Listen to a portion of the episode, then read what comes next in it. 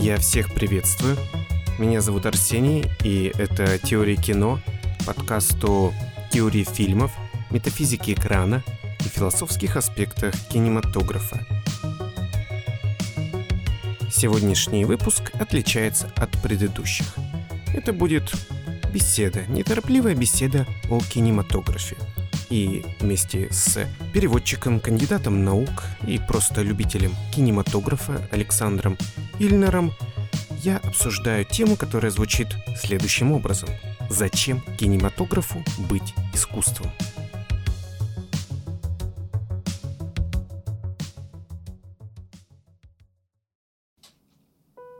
Мотор? Окей. Саша, привет. Привет. Что ж, сегодня я хотел бы обсудить такой вопрос. Он, возможно, может показаться немного абсурдным в сегодняшней ситуации, когда кино уже уважаемая состоявшаяся форма искусства, но тем не менее. Что ж, зачем кинематографу быть искусством? Об этом я бы хотел сегодня поговорить. Я сейчас объясню, что я имею в виду. В предыдущих эпизодах я рассказывал о ранней теории кино. И я говорил, что важнейшим моментом для первых теоретиков было доказать, что кино является искусством. Каждый из них приводил свои собственные аргументы. Мне это показалось крайне любопытным. Почему? Почему особенно к 20-м годам 20 -го века возникла такая потребность поставить кинематограф в один ряд с уже устоявшимися формами искусства? Как из э, простого балаганного развлечения вдруг вырастает э, новая форма художественной выразительности и потребность в том, чтобы доказать, что она именно искусство. Э, конечно, когда мы говорим об истоках кинематографа и вспомним, что, собственно, означает слово кинематограф э, от греческого кинемас – движение и графо – пишу, то есть, по сути, запись движения. И начало кинематографа, оно близко к мультипликации, то есть это запись неких движущихся фигурок, зачастую мультипликационных, рисованных фигур. Э, в дальнейшем, как только на экране появляется человек, и у нас метраж, хронометраж увеличивается от одной минуты, который был у люмьеров, до, по сути, бесконечности, э, появляется именно то, что мы можем впервые назвать не балаганным развлечением, не новинкой на потеху толпы, а именно новым видом искусства, которое очень быстро стало массовым. Вследствие своей доступности. Доступность кинематографа, особенно поначалу, это очень важная вещь. Действительно, это было развлечение, которое распространилось среди низов общества. В Америке, например, иммигранты очень любили ходить э, в кино, потому что там не требовалось знания языка. Да, огромное количество людей, прибывавших в Америку, не знавших английского языка, и им казалось, что они могут таким образом понаблюдать, да, как живут э, здесь э, местные жители, перенять какие-то их привычки. Такой процесс был для них, э, что ли, вливание да, в общество, да, развлечение, ну и приобщение к культуре. Это один момент. Но другой. Доступность и массовость кинематографа не делала его сразу искусством. Вот рассуждение о том, что это развлечение для толпы, очень долго отторгало от кинематографа так сказать, э, буржуазную публику, а особенно в Европе. Особенно в Европе. Отторгала более аристократические слои, ну, которые еще сохранялись, да, к 20-м годам в Европе. Ну, а в Америке этими вопросами задавались, конечно, чуть меньше, это был чистый бизнес, но тем не менее, а, каким образом искусство, вот эта вот категория, присовокупляется кинематографу и позволяет ему, с одной стороны, даже больше зарабатывать, да? А с другой стороны, поднять его статус и трансформировать его... В нечто большее. Ну, наверное, это можно сравнить с тем, как э, между площадным искусством, когда э, скоморохи исполняли некие театрализованные номера э, перед толпой, и театром. Театром, где была труппа, актеры, наверняка музыканты, певцы, вот такая же граница возникла и между кинематографом, который впервые появился именно как площадное развлечение, когда вместо скомороха... Ярмарочной площади. Да, когда вместо скомороха появилась просто натянутая простыня. Но со временем, наверное, в том числе и интеллектуальные слои заметили, что язык, с помощью которого кинематограф создает новую действительность, несколько отличается от привычного языка театра и наверняка обладает более интересными э, возможностями для того, Там чтобы другие... донести, да, рассказать приемы. историю. Угу. Не стоило перебивать здесь. Я э, хотел бы тут процитировать э, историка кино, одного из самых авторитетных, э, известных, Жорж Садуль. Он таким образом говорил о ситуации. В 1908 году вышел фильм «Убийство герцога Гиза», производство студии «Фильм Деар». Это очень показательный пример, мне хотелось бы о нем рассказать. «Убийство герцога Гиза» — это был первый фильм, который позиционировался как фильм для э, благородной публики в Европе, во Франции. Он был э, снят по пьесе, по театральному сюжету. Жорж Садуль пишет, «Благородные сюжеты — вот чего просила кино у театра и литературы, стремясь выйти из порочного круга — привлечь в кинозалы более зажиточную публику, чем публика ярмарочных балаганов. Когда выходит фильм «Убийство герцога Гиза» в 1908 году в приличных, хорошо оформленных кинозалах, да, построенных специально для показа не ярмарка, да, не балаган, вот зал специально. И таким образом Тут меняется его статус. Вот зачем э, это было нужно? Только для привлечения более богатой публики или происходит какая-то внутренняя трансформация еще? Ну, я думаю, что внутренняя трансформация тоже была, потому что э, кино привлекло новаторов, тех, кто не нашел себя в театре или, исчер... или считал, что театр исчерпал себя, что традиционные виды искусства исчерпали себя. Э, традиционная живопись. Мы, мы вспомним, что именно в конце 20, э, в, кон, в конце 19-го, начале 20 века появились новые виды живописи, которые уже э, не изображали типичные сюжеты типичных людей. Или не людей. Богов, э, животных. Они перешли совсем на абстрактный уровень. Потому что так или Малевич. иначе кино это же все-таки изобразительное искусство, а музыка, речь в нем вторичны. Первично именно изобразительная сила. Это, кстати, длительный спор, он возник тоже практически сразу, как возникает кино. Только ли кинематограф в первую очередь э, изобразительное искусство или это синтетическое искусство, которое использует все средства в равной степени, да, и, ну, звук не сразу появился, но тем не менее кино никогда не было немым, всегда были и всем известные топеры, но и целые оркестры порой озвучивали немые фильмы. Например, для фильма «Человек с киноаппаратом» Диги Вертова, Дига Вертов специально написал рекомендации по тому, что должен играть оркестр, да, во время показа его фильмов, да, в каком темпе, с каким настроением, какие эмоции он должен как бы поддерживать, да, то, что происходит на экране. В тишине фильмы никогда не смотрели, в общем-то. Это тоже известный момент. Так вот, да, конечно, выразительность изобразительная имеет огромную роль в кино. На мой взгляд, без изображения кино уже нет. А вот кино без звука, кино без музыки, как основу, как он, собственно, и зародился, кинематограф, мы представить себе можем. И все-таки это сопровождение, хотя, конечно, в общем и целом современный кинематограф, он синтетичен. Ну, синтетическую идею кино тоже очень рано сформировали. Это Ричотто Кануда, первый кинотеоретик итальянского происхождения, но работавший во Франции. Он первыми обозначил эту точку, что он назвал кино седьмым искусством, вывел иерархию искусств. Но вот а, кинематограф — седьмое искусство, и он как бы вбирает в себя все предыдущие устоявшиеся виды искусств и начинает их а, по-своему перерабатывать. Это вот, да, синтетический такой момент. Кинематограф, по сути, когда объявляется искусством, функция искусства здесь является некоторой прибавочной стоимостью, да. А, она помогает, по крайней мере, это очень рабо- работало в европейском кинематографе, где а, нужно было действительно привлечь а, более богатую публику. А, в американском кинематографе скорее за статус искусства боролось, боролись не какие-то мыслители или теоретики, а сами деятели кино. То есть они понимали, да, вот ты говорил, что они увидели в этом э, новое средство для самовыражения. Они вот, как Гриффит, он понимал, что кино может быть больше, э, чем развлечение, чистое развлечение. Это может быть развлечение и что-то еще. Так вот, дальше мы здесь подходим тогда к вопросу о том, если это больше, чем развлечение, тогда что это еще? Вот когда присовокупляется статус искусства, что это тогда ему еще в функциональном смысле дает?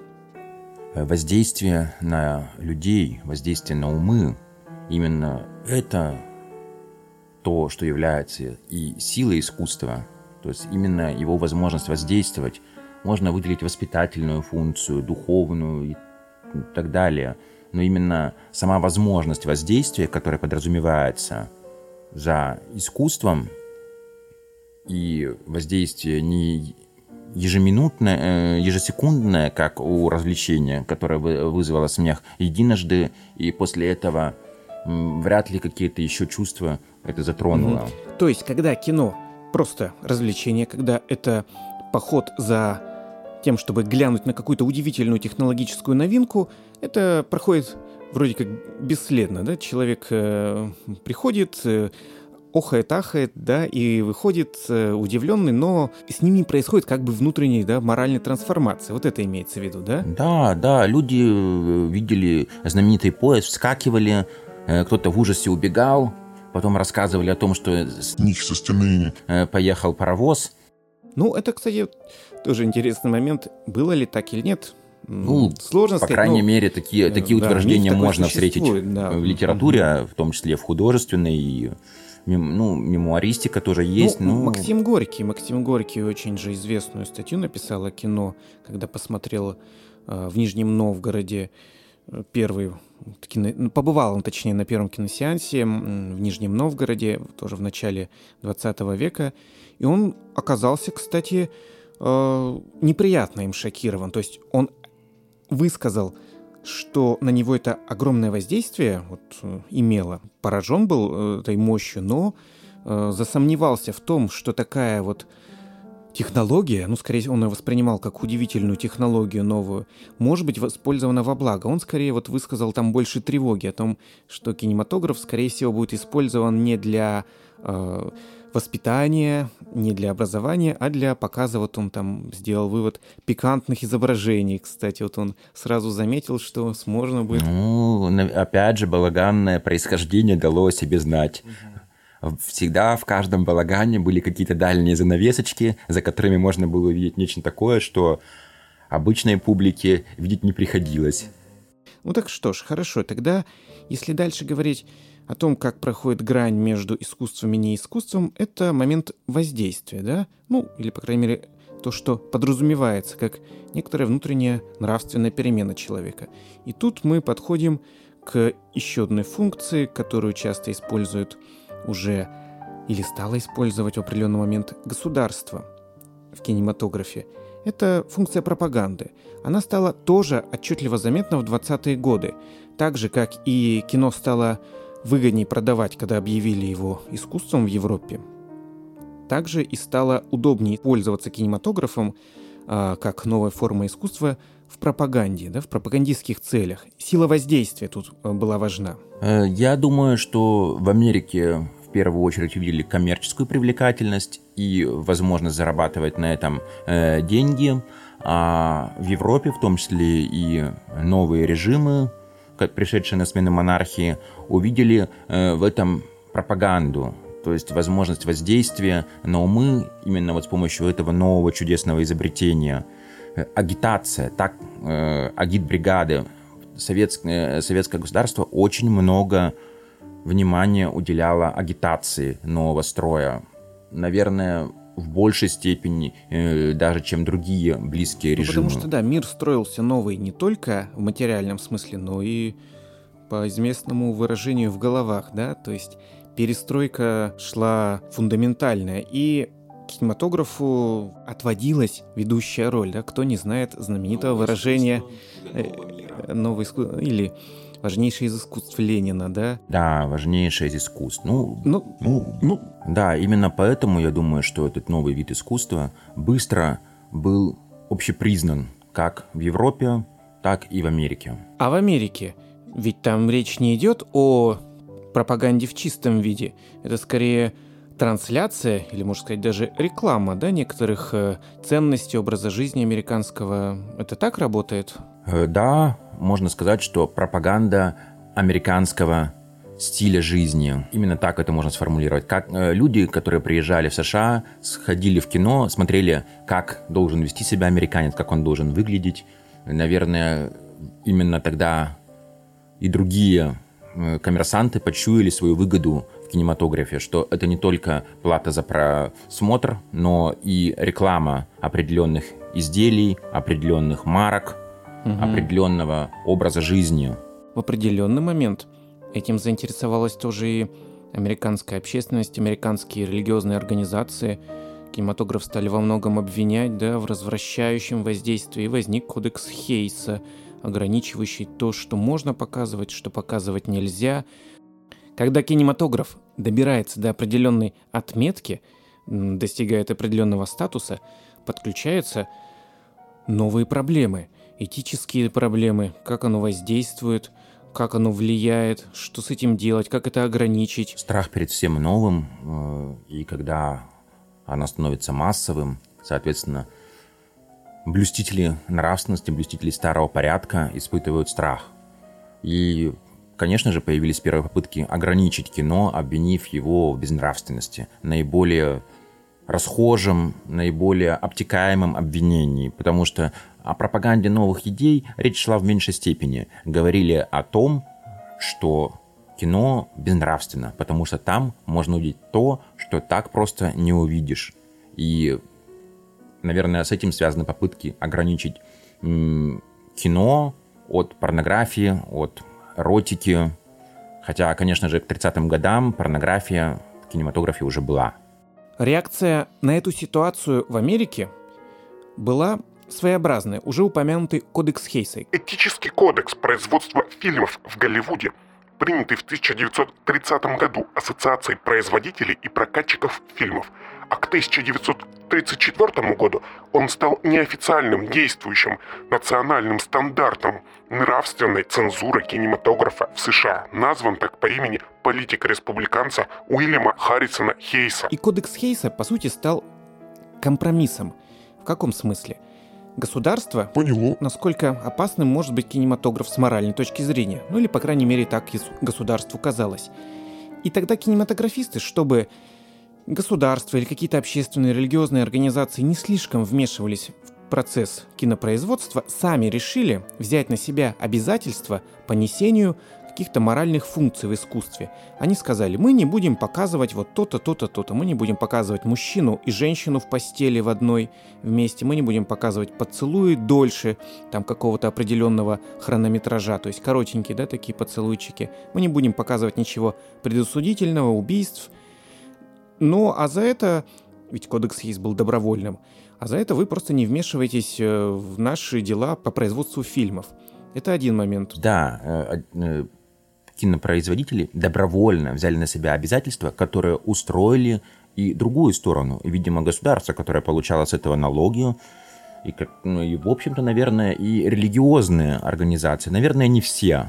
Уверен, что не все Конечно, были удовлетворены. Все. Некоторые, наверное, предпочли бы вообще забыть о существовании кинематографа и этого проклятого э, темного помещения с простыней, на котором так или иначе... Непристойность просачивается. Итак, до этого мы сейчас говорили о том, каким образом статус искусства помогал кинематографу. Помогал либо зарабатывать деньги, привлекать более благородную, более зажиточную публику, буржуазию в Европе, либо помогал пропагандировать определенные идеи, помогал э, нести доброе, вечное, светлое, то, как это видели либо в стране Советов, либо в Америке, это то, как статус искусства добавлял м, положительные качества кинематографу. Но наряду с этим возникало и другое отношение к кинематографу, что все это не является целью искусства, что это не настоящее, да, что кинематограф, который стремится только к заработку денег, и когда пытается изображать из себя еще искусство тем самым еще больше, да, пытаясь заработать, это вот нечто не истинное, не настоящее, это не в этом цель. Или, опять же, с пропагандой то же самое. Когда искусство эксплуатируется пропагандой, оно становится фальшивым. И в 20-е годы была противостоящая этому тенденция, да, поиски чистого кино, чистого искусства. И тут возникает очень глубокий вопрос, возможно, не только связанный с кинематографом. Где вообще лежит область чистого искусства? Если это не заработок денег, если это не пропаганда, не этические, не моральные нормы. Тут, э, конечно, мы всегда упремся в функции. То есть не как только мы убираем прагматический аспект, то есть э, зарабатывание денег э, и прочее, а говорим только о воспитании, о эстетическом наслаждении – Э, то есть э, то, что довольно сложно формализовать. Вот тогда э, мы так или иначе предъявляем претензии к нашей публике о том, что для того, чтобы понять то, о чем идет речь, она должна иметь определенный уровень притязаний, определенный уровень образования, определенный багаж восприятия. Как нельзя, не зная историю европейского искусства, разбираться и понять картины Кандинского или понять, как возник кубизм у Пикассо. То есть тут речь идет об элитарности, да, искусства? Да, это самая основная проблема, потому что как только мы говорим о чистоте искусства, то сразу же возникают претензии именно э, кто, а для кого это искусство. И такая публика, она будет публика избранная, публика элитарная, соответственно, и искусство это будет элитарное, искусство не для всех, не всем понятное и не всеми востребованное. Но с другой стороны, аргумент тоже, э, начавший активно использоваться теоретиками в 20-е годы, о том, что настоящее искусство — это авторское высказывание. То есть вот здесь вот кинематограф начинает э, выходить э, из рамок просто фиксации реальности, когда э, ставили камеру, снимали даже, может быть, театральное представление, но э, там, в первую очередь, скажем, первоосновой было драматургическое произведение, да, либо какие-то э, увеселения, если мы говорим о чистом развлечении. Не было авторского высказывания, да, какой-то период э, в начале истории кино. И вот когда возникает потребность э, сделать это искусством, возникает потребность в авторском высказывании. И вот тогда э, речь идет о чистом искусстве. Вот когда человек, автор, выражает э, какую-то свою идею, выражает какое-то свое мировоззрение, что там. Первейший долг автора — рассказать историю. И изначально, наверное, у первых записей, можно сказать именно о записей, э, у них не было автора. То есть э, был оператор, но не было автора. Позднее, когда уже стали снимать театральные постановки, как бы э, кино выступало неким ретранслятором. То есть оно транслировало, но не через себя, она претендовала на то, что оно как окно. Как окно, которое открылось для всех в тот самый театр, в тот самый мир. Но со временем стало понятно, что это не так. Что у кино есть свой выразительный язык, и что это совершенно не окно, вообще-вообще близко не окно. И, наконец, появляется режиссер.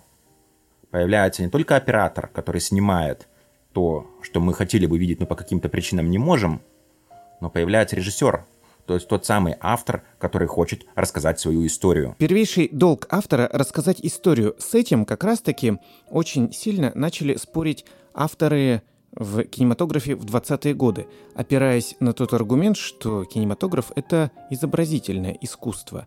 И сила изображения, сила именно образа визуального — она отличается от э, литературного образа. И не зря в 20-е годы возникает и киноимпрессионизм, и сюрреализм. Тот кинематограф, который заботится в первую очередь не об истории, а некоторой визуальности, визуальном воздействии, о том, чтобы создать у человека такое впечатление, такое состояние путем не последовательного изложения событий, а вот путем воздействия на, скорее, глаз э, и... Подсознание. Да, это 20-е годы, это период экспериментов, и в том числе, когда, наконец, получилось полу... создать искусство, которое сочетало в себе не только изображение, каким изначально был кинематограф, но и звук, но и музыку, но и танец, но и театральную определенную составляющую, то есть вот такое синтетическое искусство. И первые попытки это все воплотить ограничивались именно техническими средствами. Несмотря на всю высокотехнологичность этого искусства, а, а, в то время оно было очень ограничено. И тут, наверное, надо вспомнить об экспериментах с мультипликацией и о Диснея, зарождение диснеевской мультипликации и в том числе его сотрудничестве с Сальвадором Дали. Ну, вообще, да, 20-е годы время больших экспериментов. И возвращаясь все-таки, что искусство как э, понятие, как э, категория добавляет и что отнимает у кинематографа? Искусство добавляет э, позицию авторского высказывания, оно добавляет способ воздействия, да, способ доносить э, идеи. Оно может привлекать э, другую аудиторию, чем необразованные массы. Но с другой стороны, еще один важный аргумент против того, что кино не является искусством, о том, что кино — это индустрия. Вот это тоже можно часто услышать о том, что индустриализация искусства, то есть когда кино производится по методу э, конвейера, как на фабрике Генри Форда — что это вытесняет э, авторское высказывание как раз-таки, это вытесняет все то... Для чего искусство, в принципе, нужно человеку. Ну да, сравнивая э, произведения искусства с кустарными э, поделками, так же, как сложно разграничить, э, почему греческая скульптура — это вот искусство, а вот э, то самое из гипса, которое продается в Икее, это вот уже не искусство. В кино проблема та же самая состоит. Почему один фильм признается шедевром, а вот сотни, если не, мы уже говорим, а не тысячи фильмов, которые производятся э, в год какой-либо студией, э, остаются незамеченными и даже не получают той доли внимания, какой получает э, копия гипсовая скульптуры Давида, которая продается в Икее. А почему, если она нравится человеку, приносит ему эстетическое удовольствие, вот а как эта граница проходит? Почему все-таки оригинал э, ему некоторую ауру, да, приписывают э, более значительную, а копия вот, э, хотя она ведь тоже может быть человеку помогать э, в его... Оригинал как солнце, а его многочисленные копии — это как лучи, которым иногда свойственно искажаться, проходя через различные среды. Вот, наверное, так можно описать э, разницу между копиями и оригиналом, тем, что автор вложил, потому что зачастую, когда создается какое-то произведение искусства, оно создается в неком э, контексте, оно создается здесь и сейчас. И а, важно это видеть и понимать. А потом, со временем, оно приобретает некие мистические мета-черты, выходя за рамки своего времени, своего места. И тогда мы уже говорим о великих произведениях искусства. Говоря о мистичности, говоря о этом измерении искусства, как раз-таки э, хочется вспомнить э, снова Эйзенштейна и 20-е годы. Это время больших экспериментов. И опять же, отвечая на вопрос, зачем кинематографу быть искусством, можно такую точку зрения э, озвучить, чтобы, чтобы ставить определенные эксперименты. Кино — это разновидность мысленного эксперимента. Э, есть такая позиция, что это определенная ловушка для природы, анализ в действии. То есть с психологической точки зрения это какой-то новый опыт э, встречи сознания человека э, и природы, да, его окружающей действительности, ситуации, в которую он погружается, определенная такая психотехника. И то есть кинематограф, как очень э, визуальное, пластичное, разворачивающееся, разворачивающееся во времени искусство, оно вдруг становится а, определенным способом психотехники, мысленного эксперимента. Ну, тут можно э, вспомнить и э, то, что когда обычного человека спрашивают, что такое наука, он говорит, что это э, получение, приобретение знаний. Но забывая о том, что получение не всяких, а только новых знаний. Вот то, то же самое можно сказать об искусстве, что искусство, в отличие от мастерства, это не воспроизведение, а получение неких новых форм, новых эмоций. Какие новые грани эмоционального воздействия, эмоционального восприятия затрагивает кинематограф. И вне всякого сомнения, эта новизна в нем есть. Сергей Эйзенштейн э, был очень разносторонним человеком, и он увлекался мистическими практиками средневекового религиозного мыслителя Игнатия Лайолы. И он проводил любопытную параллель между техниками религиозными, духовными техниками достижения э, религиозного экстаза Игнатия Лайолы и актерскими практиками Станиславского. То, каким образом актер погружает себя в определенное состояние. И вот эта параллель, мне кажется, любопытной. Как кинематограф ну, в случае Эйзенштейна кинематограф, сближается с религиозной практикой. То есть через погружение человека в определенное состояние, как актера, который это играет, а затем и зрителя, который это состояние считывает, и плюс приходит, ведь кинематограф изначально это темное помещение, да, нечто таинственное, луч света, что-то очень мистическое, вот это вот сближение, опять же, с религией. Что тут получает человек, как э, сталкивающийся вот с таким проявлением кино, как искусство? А, я бы сказал тут, что вообще просмотр кино, киносеанс для рядового человека, наверное, можно сравнить с походом в церковь в давние времена, в Средневековье, когда человек впервые оказывался в величественном здании, которое превосходило все мыслимые сооружения вокруг, и уж тем более его убогую лачугу – котором вдруг он, опять же, оказывался под воздействием музыки, либо инструментальной, как в католицизме и в протестантизме, э, либо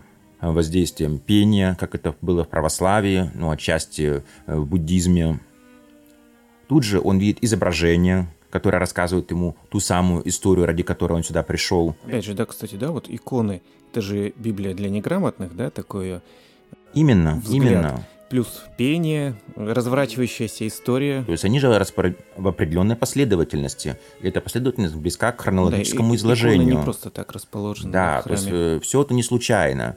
Э, идет воздействие э, человека на уровне зрения, то есть он видит как архитектуру здания, превосходящую по величию все окружающее. Он видит изображение, иконы, роспись, на стенах, которая рассказывает ему некую историю, которая затрагивается в проповеди, посвященной определенному событию, которая тоже визуально обязательно каким-то образом указывается. И, наконец, более того, э, идет воздействие на уровне запаха, наверное, то, до чего кино еще не дошло, но стремится к этому. Особый запах кинематографа у кинотеатров тоже есть запах попкорна. Чем он не заменяет запах ладана? Вот-вот. То есть воздействие на все э, чувства. Вот к чему стремится синтетическое искусство. То есть это погружение человека в особое пространство и переживание им особого времени, длительности, да, когда он находится под воздействием – Особое духовное упражнение. Опять же, кстати, у Эйзенштейна есть сравнение между духовными упражнениями исповеди, созерцания, размышления и молитвы э, с практиками, которые используют художники, ну, художники в широком смысле, для того, чтобы произвести э, как бы самого себя, да, выразить самого себя. То есть э, исповедь, она ведь не столько Богу нужна, да, считается, Богу, ну, всемогущ, всеведущ. Ты же исповедуешься не для Бога, ты для себя исповедуешься. Ты исповедуешься, чтобы создать, ну, сделать себя лучше, да, то есть... И примерно таким же образом работает искусство. Ты делаешь это не для, ну, если в качестве такого размытого Бога брать публику, которая воспринимает это, но в первую очередь для себя. То есть э, вообще любая история, рассказанная автором, должна затронуть некие внутренние струны души зрителя, заставить ее прочувствовать, возможно, пережить э, вместе с автором, вместе с актерами э, что-то свое, глубоко интимное, но то, что необходимо выразить. Проблема многих людей, в том числе, как говорят э, психотерапевты, это невозможность выразить пережить заново некие свои э, интимные переживания, которые по каким-то причинам, возможно, по, в силу естественных э, причин, что человек просто в раннем детстве не мог это пережить с, той же эмоциональностью, какая ему необходима сейчас, э, либо вследствие того, что существуют общественные ограничения, то есть не, об этом неприлично нельзя, говорить, так не стоит. об этом так нельзя поступать, об этом неприлично говорить, ну, либо уже это просто может э, быть противозаконно.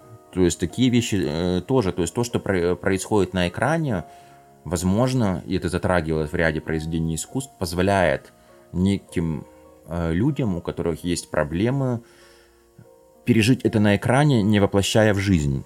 Вот такая идея психотерапии через кино, э, она тоже есть, она имеет место быть. И вообще, если мы вспомнили Станиславского, Станиславский это большой практик. Он не был склонен к мистицизму, в отличие от Мейерхольда и Эйзенштейна. Он был большой практик. Э, Его труды называются достаточно просто. Э, Один из самых известных и близких мне – это э, его о работе над речью. Он, в общем-то, понимая, что театр в том виде, в котором он ему достался, он устарел, и одной из проблем, с которой он сталкивается, это то, что речь актеров уже не воздействует на публику так, как это хотелось бы режиссеру, как это хотелось бы автору. Зачастую э, некие изысканные фразы и манера произнесения этих фраз вызывают смех. И с другой стороны, будничная речь опять же не позволяла произвести того же самого эффекта, который хотел автор. И поэтому э, Станиславский, воплотив с одной стороны речь живую, будничную, а с другой стороны э, ту речь, которую можно, с помощью которой можно донести со сцены э, то, что заложил режиссер, ну, в какой-то степени автор. Вот к чему стремился Станиславский.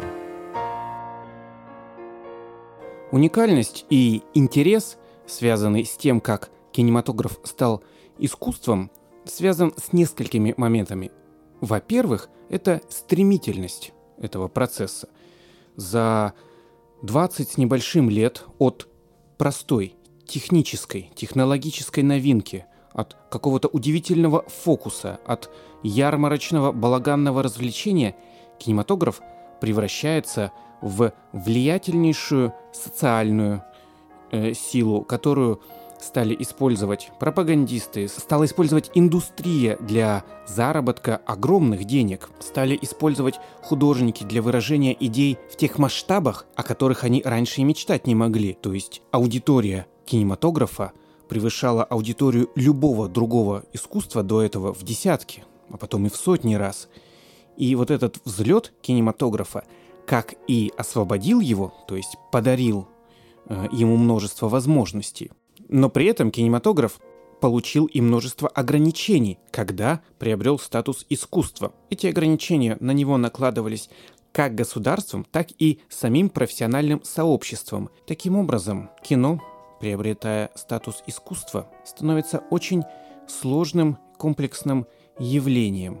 Все те темы, которые мы затронули об отношении общества, государства, определении искусства и то, какие функции обязательства перед обществом и государством оно имеет. Это, конечно же, требует более глубокого обсуждения. Наверное, какие-то темы вам показались более интересными с исторической точки зрения, какие-то с социологической точки зрения, а какие-то точки зрения искусства и истории искусства. Я думаю, что об этом в следующий раз мы можем поговорить более подробно. Это был первый пробный эпизод из серии неторопливых бесед о кинематографе в рамках подкаста «Теории кино». Спасибо, что были с нами. И, как говорится, продолжение следует.